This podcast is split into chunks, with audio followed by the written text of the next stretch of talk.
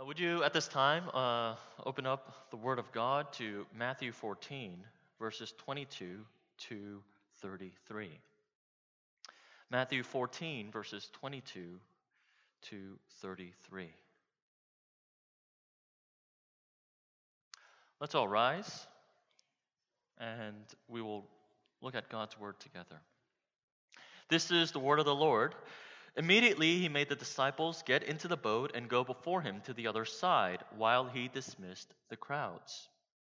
And after he had dismissed the crowds, he went up to the mountain by himself to pray. When evening came, he was there alone.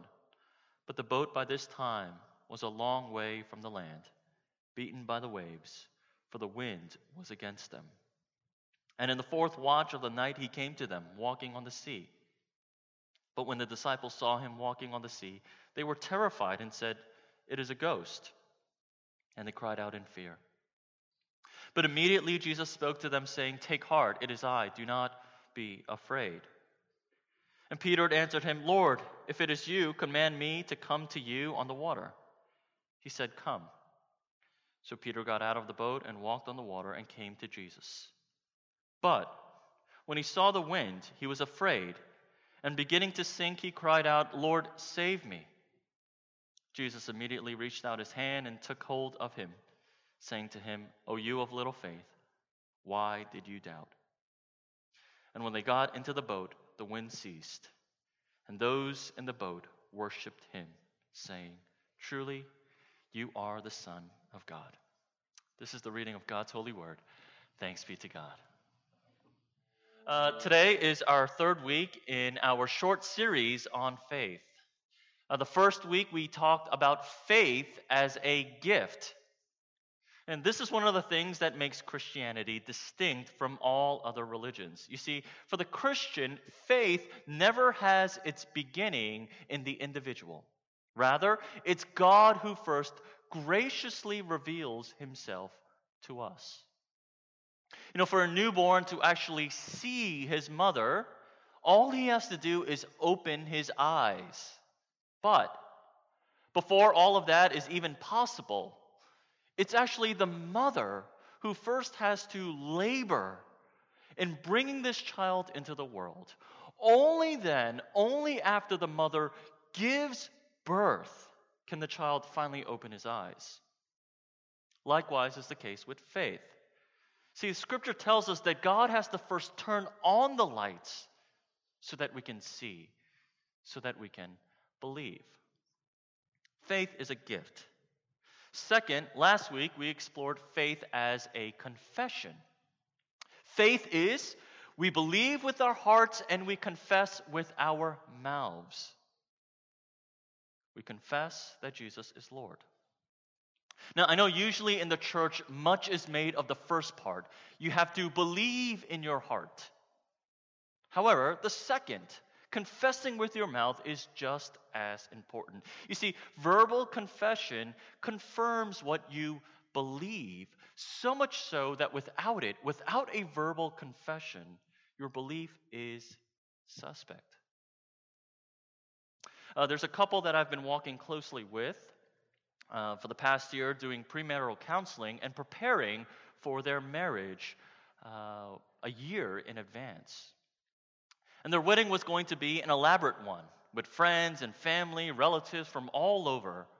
But of course, COVID hit, and so they had to postpone their wedding for another year. When they made the decision to postpone their wedding, the question came up can they function like a married couple? Even though the ceremony was go- wasn't going to take place, even though they weren't going to be wed together, the question was can we act like a married couple? Can we live together? Can we vacation together? Can we share our finances together? You know, basically live like a married couple. And I told them, no. You can think you're married, you can believe that you're married, but until you actually exchange vows, until you verbally confess, till death do us part, you're not married. I know it sounds very harsh, but until that verbal confession is made, it doesn't count. So we decided to do what normal people do during COVID. We had a Zoom wedding. It was simple, it was pure, it was beautiful. You know, I think weddings have become um, less about the vows and more about the experience. Well, this wedding was nothing like that. There was no fanfare, you know, um, nothing elaborate about it. It was just about the vows. The culmination was the vows, the verbal commitment to one another, what they felt, what they thought, what they believed in the presence of God and other witnesses, they verbally confessed, I do. You believe in your heart and you confess with your mouth. You know, one more thing uh, about faith as a confession. Uh, not only does a verbal confession confirm what you believe, but it also affirms what you believe. In other words, making an outward confession is not only a, a way to express what you believe, but it's also a way to strengthen your inner resolve. You know, if you look in the history of the Christian church, uh, there are many accounts of martyrs, people who died for their faith who, right before they were executed, appeared to look shaken, appeared to be filled with fate, uh, fear. And these accounts tell right before their execution, when they're given the chance to either recant, to deny Jesus, or to make a public confession, in that fearful and shaken moment, when they utter the words, Jesus is my Lord, that public confession made out of fear actually strengthens them, emboldens them. It fills them with conviction to face even death. It's as if hearing their own confession reminded them of the reality that Jesus is King. And so, you know, the point is this faith as a confession, you know, if you are struggling with your, if you're struggling with your faith, Allow your verbal confession to once again affirm your belief. You know, after hearing last week's message, you know, I, have I've been so moved this week just by saying the Apostles' Creed. I believe in God, the Father Almighty. I believe in His Son. I believe in the resurrection. I believe in the Holy Christian church. I believe in the communion of saints. I believe in the forgiveness of sins. I believe in the resurrection of the body and the life everlasting. I believe these things. And it was once again a way to affirm and strengthen what I believe. Faith is a gift, faith as confession. For our third week, I want to explore another aspect of faith, and that's faith as trust. You know, too often I think uh, Christians, we, we separate or we divide faith and trust. Faith is just what you believe in, and trust is what you lean into. Well, you know, when the Bible talks about faith, it talks about faith and trust being synonymous. They're the same thing. And I think today's passage um, teaches us that. If we get into today's text, um, you know, it's a well known passage. Jesus goes up to a mountain because he is desperate to pray. He sends his disciples ahead on a boat and he promises, I'll meet you on the other side. But soon after the disciples, they begin to struggle, steering the boat in the right direction because the winds and the waves were just too strong for them. Now, Jesus, he sees this. Remember, he's on a mountain while the disciples are in a boat trying to cross to the other side. He sees this. He knows this. He knows that his disciples are struggling. He waits and he waits. He waits until what the Bible calls the fourth night or the fourth watch of the night. It was around 3 to 6 a.m. in the morning, in the early, early dawn. And about that time, Jesus, he walks on the water and he finally appears to his disciples. Now, the disciples see Jesus and they're not ecstatic, they're actually petrified. They think it's a ghost. And sensing their fears, Jesus, he utters these words Take heart, it is I. Do not be afraid. At this point, there are two possible choices, two things that the disciples can do. Either they can call out to Jesus, they can shout to Jesus, saying, Jesus, what are you doing? Get here in this boat. You're going to sink. Or the second choice, they can jump out of their unstable boat, their directionless boat, and they can go to Jesus. Two options. The second is what Peter does.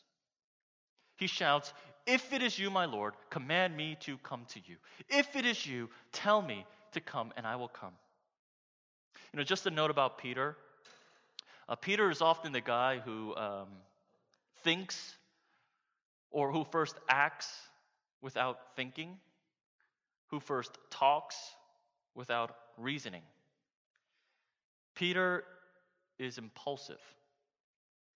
Personally, I really don't like Peter. Every time I read of him in the Gospels, his personality is just so off putting. He's the type of person that I just don't want to be friends with. He just acts without thinking, just talks. You know, I, I hope I don't run into him in heaven. But, you know, Peter is just so, so impulsive. But despite his impulsive behavior, Peter actually does the right thing here.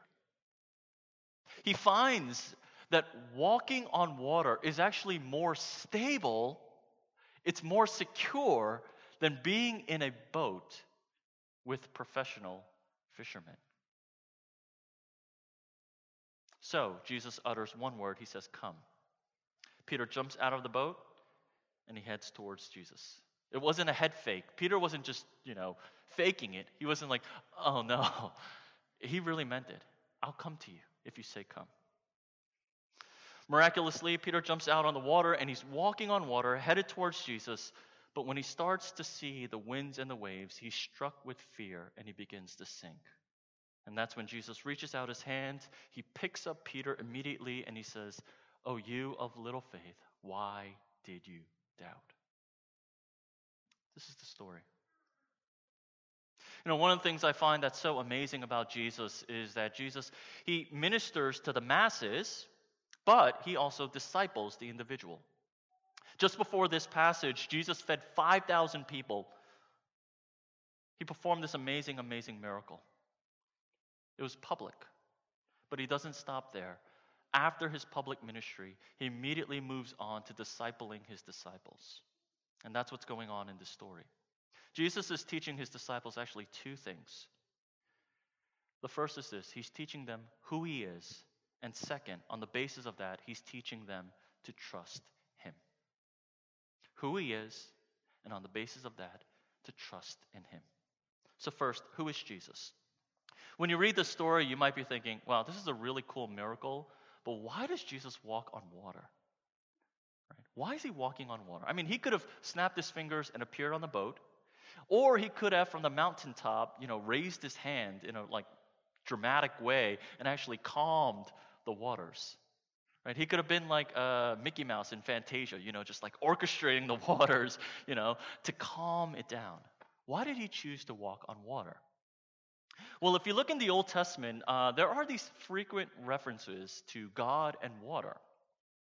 I have a few up here. If you look in Psalm 77 19, it says this Your way was through the sea, your path through the great waters. Yet your footprints were unseen. This is in reference to God. Or in Job 9 8, speaking of God, he says this He alone stretches out the heavens and treads on the waves of the sea.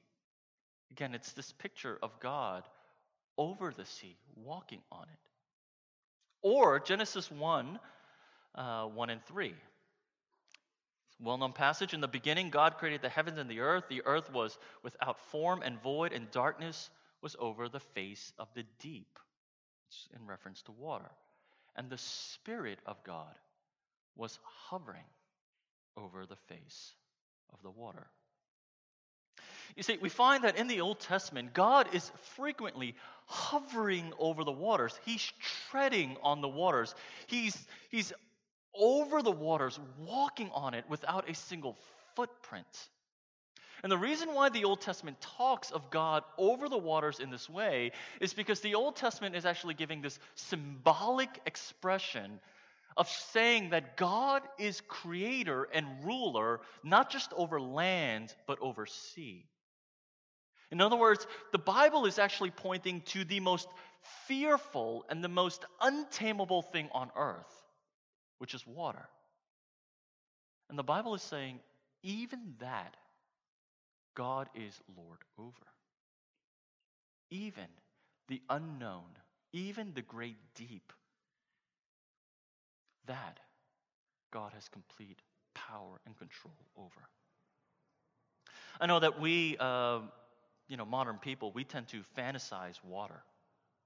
We enjoy water. We go near it. We vacation by it. We get in a boat and we go fishing on it. But we often forget that water is unforgiving, it is untamable, water is uncontrollable. Despite our romance with the seas, water is something that we actually have no control over. We can build things to be earthquake proof, but we can't build things to be tsunami proof. Japan was actually an example of that recently. Earthquakes can kill thousands, but tsunamis can kill hundreds of thousands. You know, one of the most um, saddest stories I've heard uh, in recent years was uh, a story that happened um, during Hurricane Sandy in 2012. It was a mother with two young children living in Staten Island. And when Sandy hit, she was trying to get out of Staten Island uh, and into Brooklyn. As she was driving her Ford SUV, uh, she drove to a stoplight, and there um, the waters just started coming over her her SUV stalled. And within minutes, her vehicle was just pounded, wave after wave of angry, unrelenting water. Now, this woman, fearing that she might drown if she stayed there, she desperately gets out of the car, takes her two children out of their car seats, ages two and four, Brendan and Connor, and she tries to make it to higher ground. But before she can reach safety, she gets hit by a wave, and her two boys are torn from her arms. And like that, they disappear. Seeing her boys disappear in these unrelenting waters, she starts knocking on people's doors, neighbors all around. She says, Help me. I've lost my boys. They're in the water somewhere. And all the neighbors because of fear of water. They closed their doors and they left her out there searching for her children. This actually gained national headlines. Uh, there's actually a photo of the boys that um, became widely um, distributed. But, you know, if water swallows something up, most of the time it doesn't spit it back. If water swallows something up, it's either lost forever, or if it does come back up, it never returns the same. You know, I wonder how many lost glasses and sunglasses there are in the ocean sea. Lost forever. See, the only one who actually had control over the waters, as scripture tells us, is God. This unforgiving, unrelenting, untamable thing, it's God. God hovers over it. He controls it. He contains it. He has power over it. You see, in Matthew 14, Jesus walking on water is not a stunt, but it's a revelation. Jesus is teaching his disciples who he is. He's saying, I am God. You know, notice when Jesus calls out to his disciples when they are fearful, he says this Take heart, it is I, do not be afraid. You know, a more literal translation is this Take heart, I am. I am. Do you remember the words I am? It's the same name that God gives to Moses when he says, God, what is your name? God says, I am who I am. Jesus here, as he's recalling that, as he's over the waters, he's saying, Do not be afraid. Take heart. I am. That's why when Jesus gets back into the boat, the disciples, they don't respond with just amazement or bewilderment. They're not bothering Jesus saying, Hey, Jesus, how did you do that? Teach us. No, their res- response is simply worship. They say, He is the Son of God. He is God. So, first, what is Jesus doing? He's teaching his disciples who he is. Second, on the basis of who he is, he's teaching his disciples to trust in him. Now, here's the choice that they're left with Are you going to trust the son of a carpenter who's walking on water, or are you going to trust this boat and the decades of experience the disciples had fishing throughout the night? Who are you going to trust? Now, you might say, obviously, it's the fishermen and their collective knowledge and their energy. Why would I trust some guy, some guru who's walking on water? I would rather trust this boat. And the decades of experience these men have in controlling the seas and getting through this storm. It seems obvious at first. But if you think about the situation, it's actually quite the opposite. Here's a man who just fed 5,000 people with five loaves of bread and two fish. Here's a man who just got done with a prayer session, a man who was just on his knees before his heavenly Father. And now he is walking on water to show who he is that he is creator and ruler and Lord over all things. Versus 12 men struggling all throughout the night against the winds and the waves with no avail. You know, all the years of experience that they, that they had as fishermen, and yet they have absolutely no control over their boat. They have no control over their lives. They have no control as to what direction they are headed. This is why Jesus waits until the fourth night or the fourth watch of the night.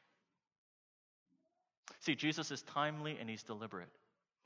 After the disciples have exhausted everything, he's teaching his disciples okay, so what is it are you going to trust? Are you going to trust this familiar boat that you've given your lives to, that you spent years and years on? You can taste the wind, you can sense where it's going, you can feel the environment, sure. But will you trust this? after you've been directionless for the entire night, or will you trust me? Jesus is teaching his disciples to trust him, even in the most seemingly absurd and impossible situation. What does this mean for us? Well, let me first say this. I know that this story of Jesus walking on water uh, has often been allegorized. It's often been allegorized in attempts of making this really applicable to my situation. So, what does it mean? Well, since none of us are actually going to walk on water, hopefully, um, we think this Peter getting out of the boat represents Peter leaving his comfort zone. And Peter stepping on water, walking on water, represents Peter taking Jesus at his word and trusting in him. And so, you know, Christians over the years start to think okay, so what is my comfort zone? How do I step out into the water? What is Jesus telling me to do? What's my comfort zone? And where is Jesus calling me to step into? Maybe you're the uh, non-social type, and you know your church life is not that active, and so you're thinking, you know what? I should step out of my comfort zone, and I should join a community group. You know, even though it makes me feel uncomfortable, I really think I should walk on water and take a leap of faith. But unlike Peter, when I see winds, when I see the waves, when things get difficult, when life gets busy, when I'm tempted, or when I'm turned off by people, I shouldn't be afraid and I shouldn't lose faith. I think this is the normal way in which this passage has been applied. Thinking, okay, so what is my comfort zone? How do I step out of it? Now, I'm not saying that this is wrong. I think applying the Word of God in, in your life uh, in specific ways is noble and uh, God honoring. However, I think if you immediately jump to applying this story, you miss the entire point. What am I trying to say? Well, before you put this story into your allegorical machine, I want you to take the story at face value first. What is Peter actually doing? He's getting out of a boat and he's stepping into water. That's what Peter's actually doing. Okay. Friends, Peter isn't leaving his comfort zone into a non comfort zone. Peter is actually moving from a life to death situation. Okay, he's moving from a boat into the water in the middle of the Sea of Galilee. See, what Jesus is doing here is he isn't simply teaching, hey, trust me with your comfort zones. He's actually saying, trust me with your life. Okay? And Jesus can ultimately command this. He can ultimately command trust of this kind, of this degree, because he is Lord. You see, what God is, what Jesus is doing here is this He's calling Peter to trust him by getting out of a boat and into water. And I know that is ludicrous. But very soon, Jesus is going to call the whole world to let go of any merit, any boasting, any hint of morality, any wisdom that they have. Jesus is going to call the entire world to let go of that and to grasp the cross. Just as ludicrous as it is for Peter to get out of a boat and into the water, so also Jesus is going to call the entire world, you and I, to let go of anything that we hold on to and hold on to the cross. In other words, Jesus, through this passage, is calling you and I to forsake what we know, to forsake what we hold to be valuable, to forsake the things that we deem worthy, to forsake the things that we consider to be the essence of life, our security, our safety. And He's calling us to forsake our boats and to trust Him as Savior and Lord. You know, on the surface, I know it seems like Peter is going from a situation of life and security to a situation of death and vulnerability. But in actuality, what Jesus is doing is he's flipping it. Peter isn't going from life, security, to death and vulnerability. No, by walking to Jesus, it's actually the opposite. Peter is going from death to life.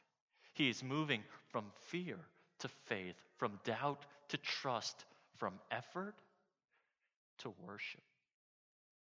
That's the movement from the boat to the water, from effort to worship, from fear to faith, from doubt to trust.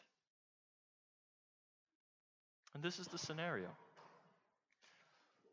Will you trust the Son of God, steadily walking on the water that He created?